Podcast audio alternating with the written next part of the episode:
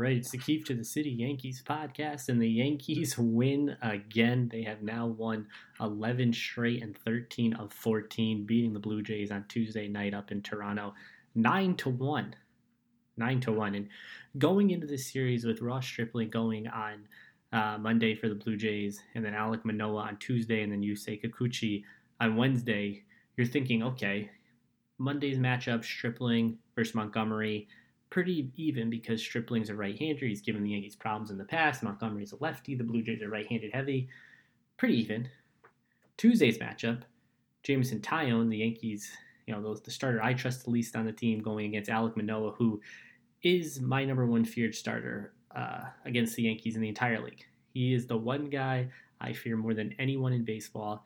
Uh, he's just dominated the Yankees in the past, and you'd think, okay, you have the disadvantage there, and then on Wednesday, with Nestor Cortes, who already shut down the Blue Jays earlier this year, going against the lefty and Yusei Kikuchi, who the Yankees just absolutely crush. Uh, I'll get to his num- the numbers off it, but they're just ridiculous.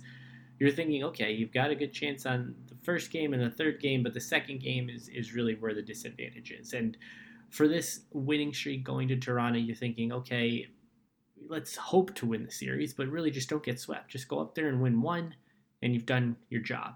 And now the Yankees have won both on Monday and Tuesday, and they have the biggest advantage of this series on Wednesday. Um, they have a real chance now to sweep the Blue Jays. They have a real chance to get this winning streak to 12 in a row. And then they go back to New York Thursday off day and then play the awful Rangers over the weekend. Uh, this thing could go a lot longer than it is right now. 11 might just be a blip on the radar for how long this thing can go.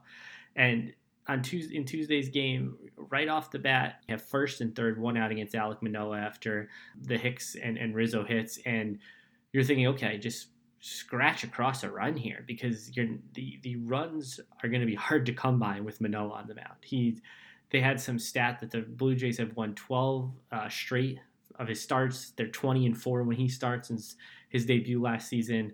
He has certainly dominated the Yankees in the times he's seen them. Uh, so to have first and third one out in the first, it's it's an awesome awesome opportunity. But the Yankees did what they pretty much do in situational hitting in huge spots, and that is failed to get the runner in, and they just left them stranded, left Hicks on third. Don't get the runner in, and it was a blown opportunity, a big missed opportunity because after that, you weren't going to get another chance. Some of these elite, elite starters when the Yankees face them, they get them on the ropes in the first inning. We've seen it a lot of times. We saw it last night with Manoah. We've seen it in the past with someone like Verlander. You think about the bases loaded situation in Game Three of the 2019 ALCS against Cole. Just just so many of these chances where if you don't get them early, when you have them, you're not going to get them at all. And that's what happened with Manoah because after that, he retired the, the you know Stanton and Donaldson. Then in the second, perfect inning. Third, perfect inning. Fourth, perfect inning. Fifth, perfect inning. Not nothing. No one was reaching base via hit. No one was reaching reaching base via walk. No one reached base at all. From Stanton's at bat with first and third one out through the fifth, no one reached base. And in the fifth, Jameson Taillon gives up a run. So the Yankees are down one nothing. They have 12 outs, and you're thinking, okay, Manoah's probably got two more innings you know, he certainly has one more, maybe two more, and you're just hoping that you're trailing by a run when you get to the Blue Jays bullpen, which isn't very good outside of Romano, and even he, you know, is human compared to some of uh, you know other elite relievers in the league, and so you're just hoping, just keep it one nothing, and then the sixth, Aaron Hicks leads off the sixth with a hit. And for a guy who talked about on the CC Sabathia podcast in the offseason wanting to be a 30 30 guy, that was his goal. He wanted to be 30 30. Now, he never hit 30 home runs in a season. He, you know, he hit, what was it, 27 28 with juiced ball when Brett Gardner was hitting 28 and Ketel Marte was hitting like Barry Bonds. That That's never going to happen. So 30 home runs, that's not going to happen for Hicks. The 30 steals, you'd think, okay, maybe a shot at that because who would just go out and say they want to be a 30 30 guy if they don't steal? But Hicks doesn't steal. His career high in stolen bases in a season is 13. He has two this season and one caught stealing, and now he has a second caught stealing, which leads the league with two caught stealings because he was caught trying to steal with Aaron Judge at the plate. And maybe, you know, at, in the moment you're thinking, okay, you're trying to get in scoring position. It's, it's not the best idea to just give away an out there in the sixth inning when you finally get a base runner against Manoah. Uh, but then with Hicks erased on the base pass, Judge hits a game tying home run, an absolute bomb to left field.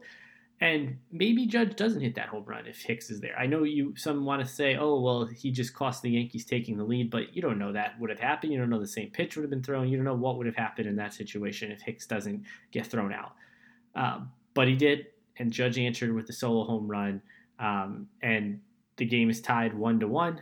You go to the bottom of the sixth. Taillon gets through the bottom of the sixth, and it's one to one going to the seventh. And Manoah is now out of the game. He finished the game at three hits: the Rizzo single in the first, the Hicks single in the sixth, and then the Judge home run in the sixth. That was it. Six innings, three hits, one run, one earned, one walk, seven Ks. That's what Alek Manoah is going to do when he faces the Yankees. Big, hard throwing righty, the exact type of guy you do not want to see if you're the Yankees because they don't have enough left-handed presence, especially with Gallo still not playing. It's really just Rizzo, and then uh, you have Hicks, who had a nice game. Can't knock him there, but I don't think any pitcher is fearing Aaron Hicks. Uh, but Taillon matched him: six innings, five hits, one run, one earned, four Ks. So went toe to toe with uh, with Manoah and matched him all the way. And then in the seventh, the Blue Jays go to the bullpen, and Michael Kay talked about on Monday night in the game when Yimi Garcia gave up the go ahead run in the ninth, how the Blue Jays look at him as a second closer. Well, Yimi Garcia is terrible. I talked about this on Tuesday's podcast. He's just not good. And if the more he comes into games, the better the better I'll feel about the Yankees' chances against the Blue Jays. The Blue Jays' biggest weakness is their bullpen. It's fucking not good. The bridge to get to Romano is as shaky as can be. And yes, the Blue Jays have good starting pitching. There's not great starting pitching. You have Manoah, you have Gausman, you have Berrios. Those are three good starters. You got Stripling in there right now because Ryu is hurt. And then you've got Kikuchi, who no one should be scared of, especially not a right handed heavy team like the Yankees. So you're starting to see the weaknesses with this Blue Jays team. And the reason they were the, the preseason favorite is because on paper they were great. And on paper, the Yankees are great, but we're a huge question mark based on what they did last year. The Yankees are playing to their on paper capabilities. They're exceeding those abilities. They've won 11 straight. They're fucking 18 and 6. So they got to the Blue Jays bullpen and they just beat the shit out of them. Six runs in the seventh, added two more in the ninth, go on to win 9 to 1. Uh, just an outstanding performance. Outstanding from Taillon, his best start as Yankee, easily. Given the team he's facing, who he was going against in Manoah, um, on you know pitching for the Blue Jays, just outstanding performance. Can't say enough about what he did.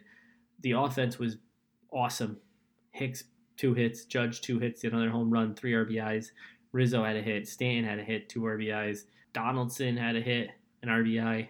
Marwin Gonzalez picked up two hits with an RBI. Isiah Kiner-Falefa hit with an RBI hit. The only hitless guys were Gleyber Torres and Jose Trevino, who you don't expect to hit. Trevino catching again there just goes to show he, he's getting the regular playing time now, as he should. As he should. It's the right move. I don't know if it's coming from the front office, from Aaron Boone, whoever it's coming from is doing the right thing because Kyle Higashioka stinks and he shouldn't be playing. Certainly didn't want to see DJ LeMahieu out of the lineup with an off day Thursday, but I get it. They're just going to keep doing this rotation. And it worked out. Well, LeMahieu got the day off and they still won. And now they have a chance to do something special, which is not just get the winning streak to 12 straight, but it's to sweep the Blue Jays in Toronto. Something that just seems unfathomable given that the way the Blue Jays have played the Yankees over the last few years, given how good the Blue Jays are, given that Manoah pitched, if the Yankees aren't going to lose when Alek Manoah starts against them, who owns them, I don't know when they're going to lose again. For them to lose on Wednesday would be a monumental upset. because if you look at the numbers against Kikuchi, they're ridiculous. 83 plate appearances for the current Yankees, five home runs, 356 batting average, 434 on base, 644 slugging, 1078 OPS. It's fucking outrageous. LeMahieu, Gleyber, Judge, Gallo, LaCastro, Trevino, even Marwin Gonzalez, Hicks, Rizzo, they all have OPSs above a thousand. it's it's scary. And Giancarlo Stanton, who you think would crush him, is like the worst hitter on the team against him. He's only one for six with a walk, and I don't think that'll last. I could see Stanton knocking one out tonight.